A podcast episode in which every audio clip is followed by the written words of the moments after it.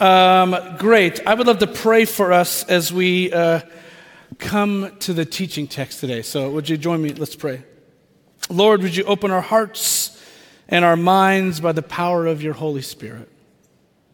That as the scriptures are read, and God, as your truth is proclaimed, we may hear with joy what you have to say to us today. And we pray it together in Christ's name. Amen. Thank you, Carolyn.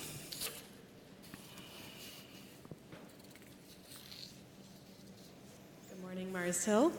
Um, our teaching text today is from Habakkuk chapter 1, verses 1 through 4. This can be found on page 863 in your Shed Bible. The prophecy that Habakkuk the prophet received. How long, Lord, must I call for help, but you do not listen? Or cry out to you, violence, but you do not save? Why do you make me look at injustice? Why do you tolerate wrongdoing? Destruction and violence are before me.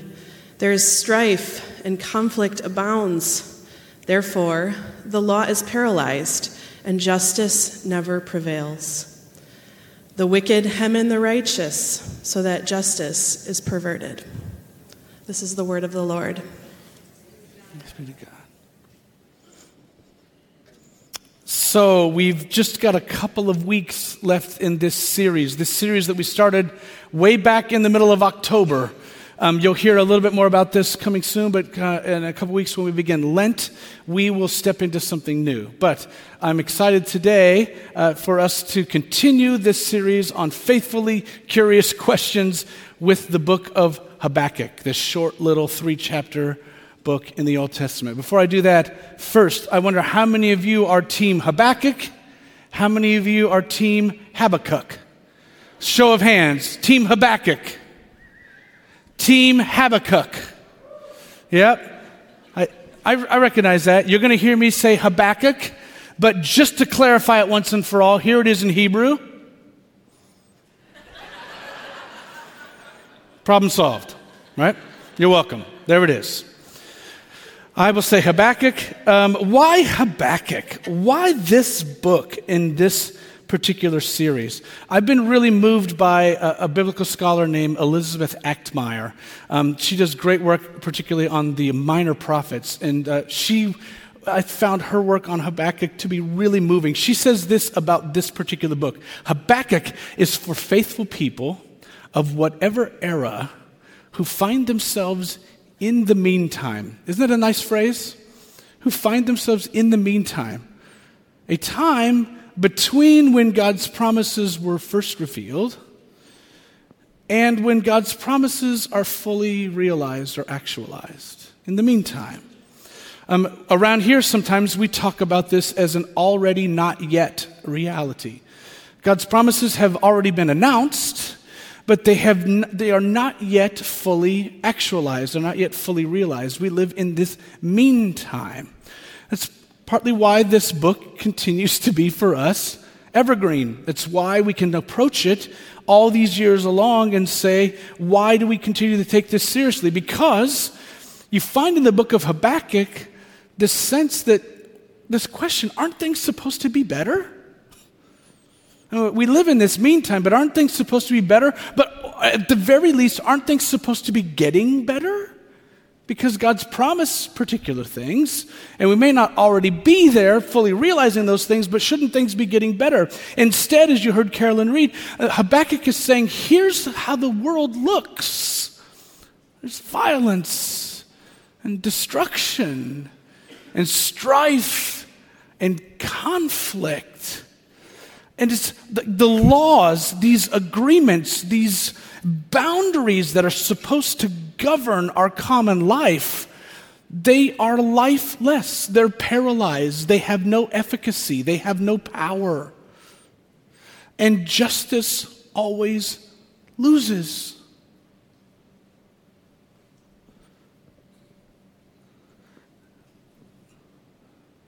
Good thing. Good thing that's just describing the past. Right? One thing I want to clarify when we come to the book of Habakkuk, this is not a book, this is not a prophet who's expressing doubt. Habakkuk doesn't struggle to believe that God will. Habakkuk is confused.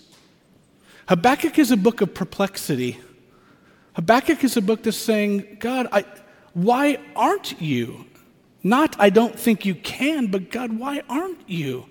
And it's for these couple reasons I feel like coming to this particular book in our day and age seems to make a lot of sense. And the faithfully curious question we want to ask today, along with Habakkuk, is why do you make me look at injustice? And in the same breath, Habakkuk, right at the very beginning of this book, says also, And God, why do you tolerate wrongdoing?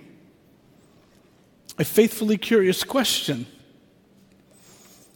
And I wonder that question for us God, why would you make us look at injustice? Why would you want us? Why would you be calling us to look?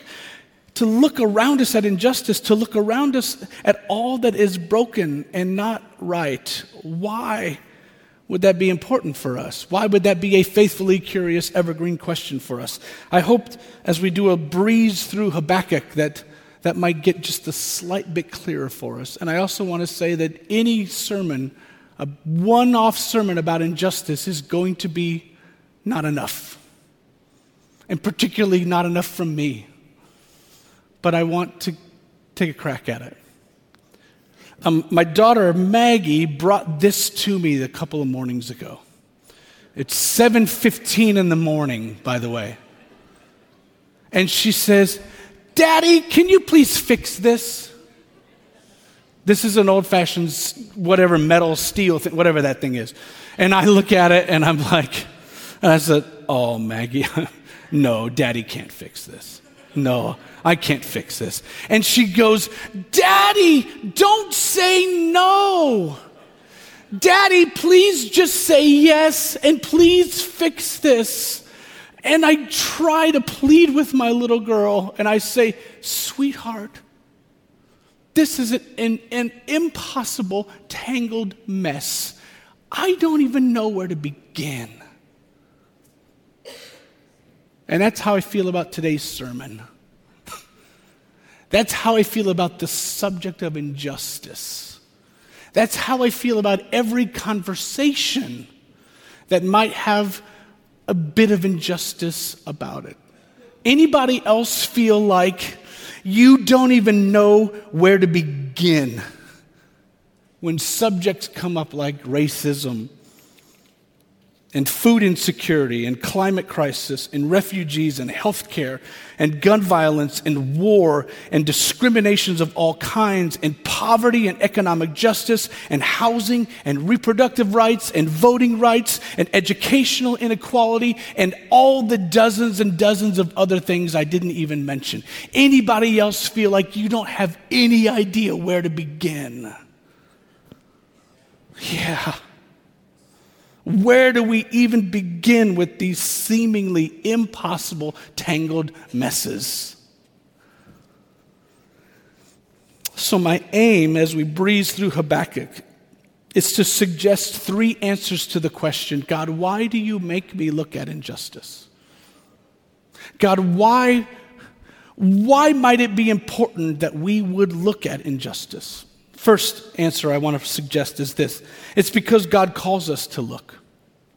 So Habakkuk begins, it's an interesting book, it's this dialogue. Habakkuk complains and God answers. And Habakkuk com- complains and God answers. It's a great picture here of a conversation. And so Habakkuk begins, as we heard, he has all these questions. And he says, God, why would you have me look at this? And God's answer is, look. Did you see what happened? Why would you have me look? And God says, Look. I would think Habakkuk is not happy with that as a response. Why would you have me look? And God says, Look. I'm harping here, I'm stopping here on that very first word because I want, I think it's really important that we would say from the outset that it's very easy, it's very tempting not to look. It's very easy, it's very tempting to look away. It's very easy and very tempting to look elsewhere. But from the start, God is saying, Look. I know for some of us, these things come up, we, we might wonder, we might actually say, Well, why look way over there? I mean, that's Gaza, or that's the Sudan, or that's Europe, or that's those other crazy states in our country. Why look over there? Or why look way back then?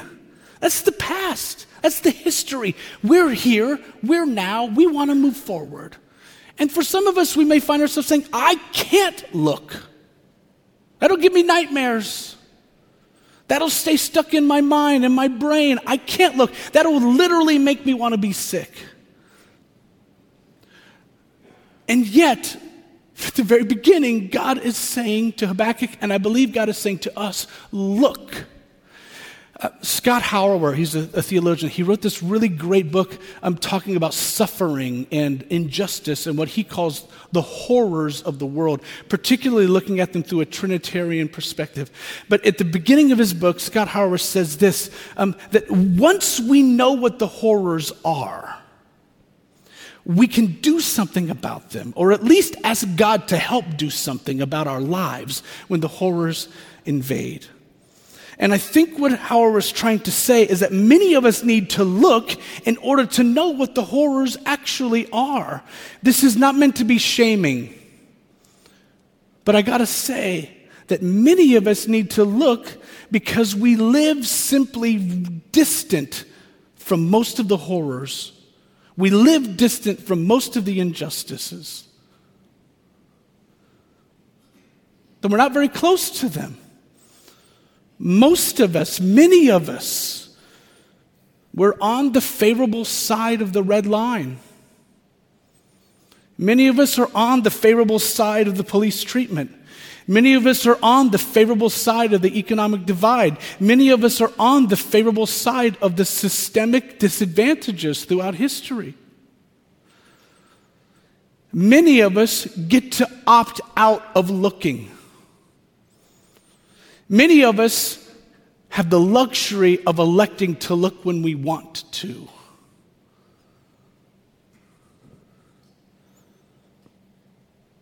So God calls us to look, to look and to watch.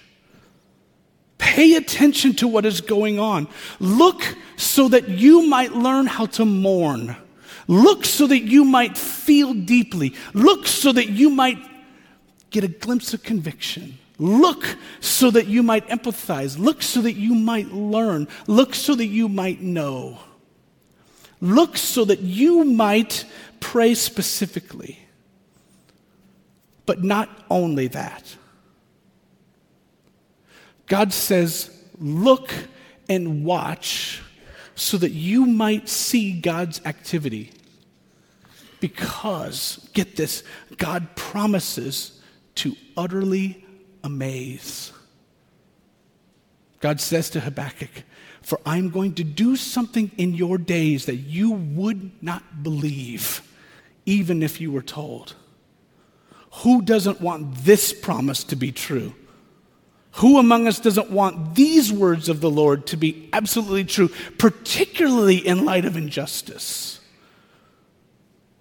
God is going to utterly amaze, do work in our day that we wouldn't even believe.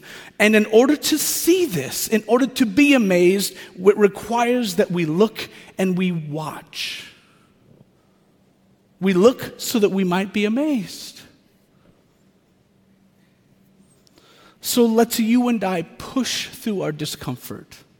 Let's push through our tendency to scroll quickly past. Let's push through our compassion fatigue. Let's push and look as God calls us. Second, answer to the question, why do you make me look at injustice? Is because that is an opportunity to see our own blind spots. So God says, Look and watch. I'm going to do something that you wouldn't even believe You wouldn't believe even if I told you. And then God tells him, He tells Habakkuk, so here's what I'm going to do I'm going to raise up the Babylonians. Now, the book of Habakkuk takes place uh, uh, probably around the 6th century BC. And it's a, a transition, there's a power transition happening. So the people, the lands have been ruled previously by the Assyrians, and now there's a change of power. Now the Assyrians have been overcome, and they're now everyone's being ruled by the Babylonians. And so it's the oppressor that Habakkuk has been complaining about, and then God says, So here's my plan. I'm going to raise the oppressor up. And I would imagine that Habakkuk, on hearing this as God's plan, would say, Well, that's not a very good plan. I don't care for that idea whatsoever. And so Habakkuk begins to complain again. The end of chapter one into chapter two. He complains, God, why would you do that? That doesn't sound like you. This doesn't sound like something you would do. Complains, complains, and then he closes by saying this. So I'm going to sit back and I'm going to wait for you to answer. And the bulk of chapter two of Habakkuk is God's answer to Habakkuk's second complaint. And what happens, it looks on the surface like what Habakkuk is doing is he's just saying, You're right, Habakkuk. The Babylonians aren't great. Here are all the things that they've been doing wrong. All the ways that they've behaved wrongly, they've behaved badly, they've been unjust. But if you read a little closer, I think what we're also seeing in the bulk of chapter 2 is not just commentary about the Babylonians, we're seeing commentary about God's people. We're seeing commentary about the people to whom Habakkuk belongs. God is saying it's not just the Babylonians have been unjust, but God's people have also behaved badly. God's people have also acted unjustly. And I think we're getting a glimpse here that one of the reasons why we look at injustice is because looking at injustice can highlight for us the ways that we also act unjustly that it reveals to us our own blind spots. It reminds us that we cannot stand outside of injustice and claim complete innocence. That we can't stand outside of injustice and claim that we're on the right side of history. That we have to recognize that we also are unjust. That you and I, in big and small ways, that we perpetuate injustices in our families in our neighborhoods, in our workplaces, in our schools.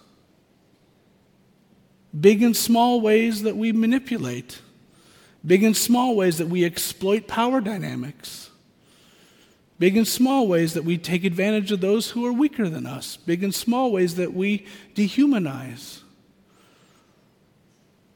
That we are all perpetuating injustice. That we all have blind spots when it comes to acts and behaviors and patterns of injustice. And humbly looking at injustice that's happening among the nations can illuminate for us the ways that we need to confess, the ways that we need to own up to our own acts of injustice. Towards the middle of chapter 2, God says this. He says, here's what's, here's what's coming. What's coming is this the whole earth is going to be filled with the knowledge of the glory of the Lord. Everything is going to be made clear. Everything's going to be revealed. Everything's going to be illuminated. Nothing will be hidden. And the logical conclusion to that full revelation, the logical conclusion to all things being known, well, that's how chapter 2 ends. Chapter 2 ends with these words The Lord is in his holy temple. Let all of the earth be silent before him.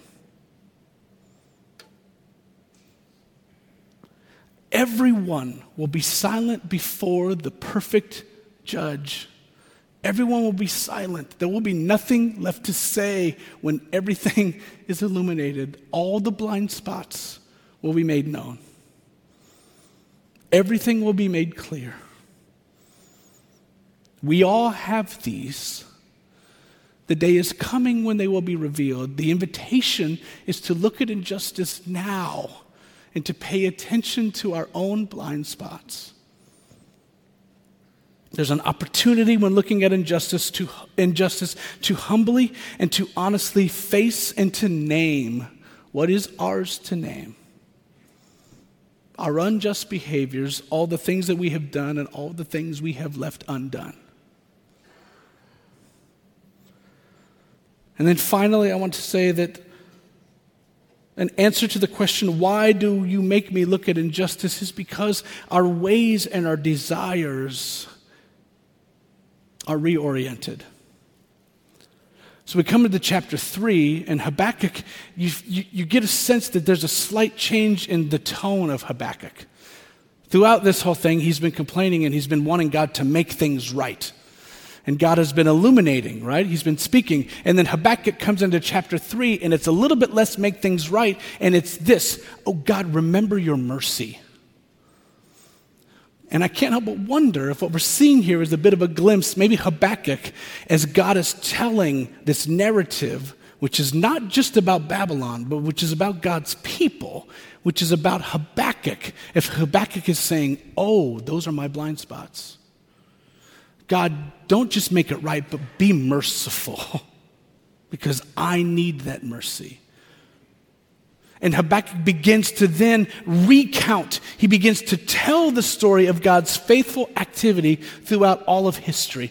And he does it in a really creative way. And, and he highlights unusual events, unusual activities. God's exercising and using plagues, talking about the physical world crumbling away, talking about the earth literally shaking and what Habakkuk, I think, is happening here, Habakkuk is seeing all of these unusual events, all of these things that have been happening throughout history. These have all been for the express purpose of God accomplishing what God wanted accomplished the whole time. This is God working out God's will. Habakkuk is being reoriented in this way. He's seeing, I, th- I think this is happening. Habakkuk is, in some way, he's prefiguring Jesus. Certainly all of Jesus' earthly life, but particularly, I think he's prefiguring Jesus in the Garden of Gethsemane. And the spirit that Jesus has in the Garden of Gethsemane, where he says, Not my will, but yours be done. I think Habakkuk is taking on, is prefiguring this spirit and saying he's recognizing that God has been at work even when it didn't make sense to Habakkuk. Even when he couldn't see it, even when it wasn't the way Habakkuk would have done it, even when it wasn't on the timeline that Habakkuk wanted, even when it wasn't actually going as he had hoped it would go, he's recognizing God has been working the whole time and Habakkuk is being reoriented. His desires and his ways are being reoriented. Uh, uses this wonderful phrase when she says, she says, Remember, God is the eternal worker. God is the eternal worker, never stopping, always working. Reminds me of that moment, Jesus' words in the, the Gospel of John, where he says, My Father, my Father is always at work always at work to this very day. And I wonder, friends, if we don't recognize the work because we are looking for things to be done in the way and we are looking for things to be done in the time that we would want them. That we need to be reoriented, that our hearts and our minds and our desires need to be reoriented to be reminded that God's ways are not our ways. That our desires and our approaches, our timelines, they, they need to all be submitted and reoriented to God's. We do that partially by remembering and recounting, telling the story over and over and over again of God's faithful activity throughout history. To remind us, it's always a surprise. It's always different than what we would want. It's always different than the way that we would do it. It's always different than. And we pray for mercy. we pray for mercy when we know that our desires lead the way. And we ask, God, would more of your work be done in our day? Would more of your work be done? Your will, God, not mine, be done. So, where does this leave us? This little book of Habakkuk. I want to suggest that an open hearted, spirit illuminated look at injustice can reorient us to God's timings and to God's unique actions in history. That a open-hearted, spirit-illuminated look at injustice can highlight our own blind spots and can lead us together and individually to confess and to own what is ours to own and to realign ourselves with God. And an open hearted, spirit illuminated look at injustice can enable us, friends, to be utterly amazed. As we look and as we are shocked by the ways that God fulfills God's purposes the ways that God actually continues to work and to do in surprising ways what God has always desired to be done. And I believe, I believe all of this leads to what is the culmination of the book of Habakkuk. A book which ends, in my opinion, with some of the most moving and beautiful verses in the whole Bible. as we witness God's faithfulness, as we confess our complicity, as we submit to God's timelines and to God's ways, we can indeed be moved to join the closing verses of the third chapter of Habakkuk. Though the fig tree does not bud, and there are no grapes on the vine, though the olive crop fails, and the fields produce no food. Though there are no sheep in the pen and no cattle in the stalls. Yet I will rejoice. I will rejoice in the Lord, and I will be joyful in God my Savior. Isn't that stunning? even in the worst of situations. And that's what Habakkuk is trying to, to picture here the worst situation you can possibly imagine.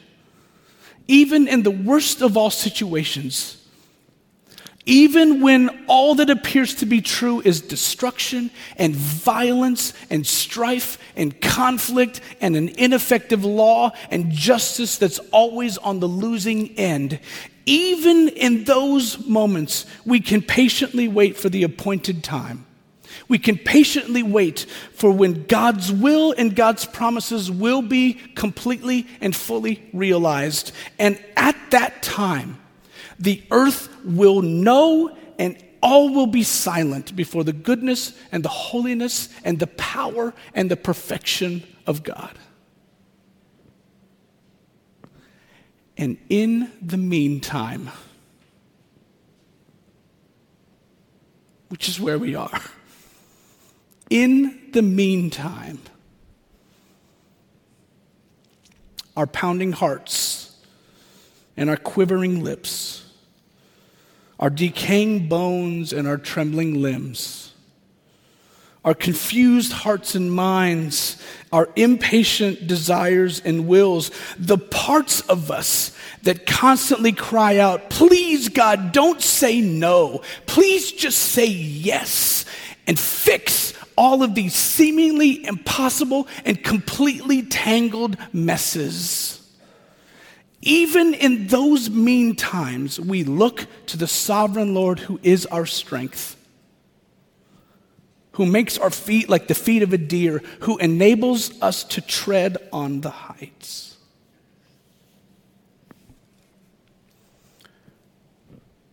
So, to close, hear the good news in the words of Elizabeth Achtemeier one more time.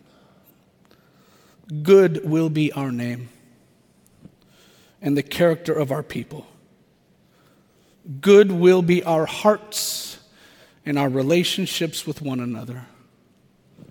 Good will be the earth again, as God intended it in the beginning. For God is good.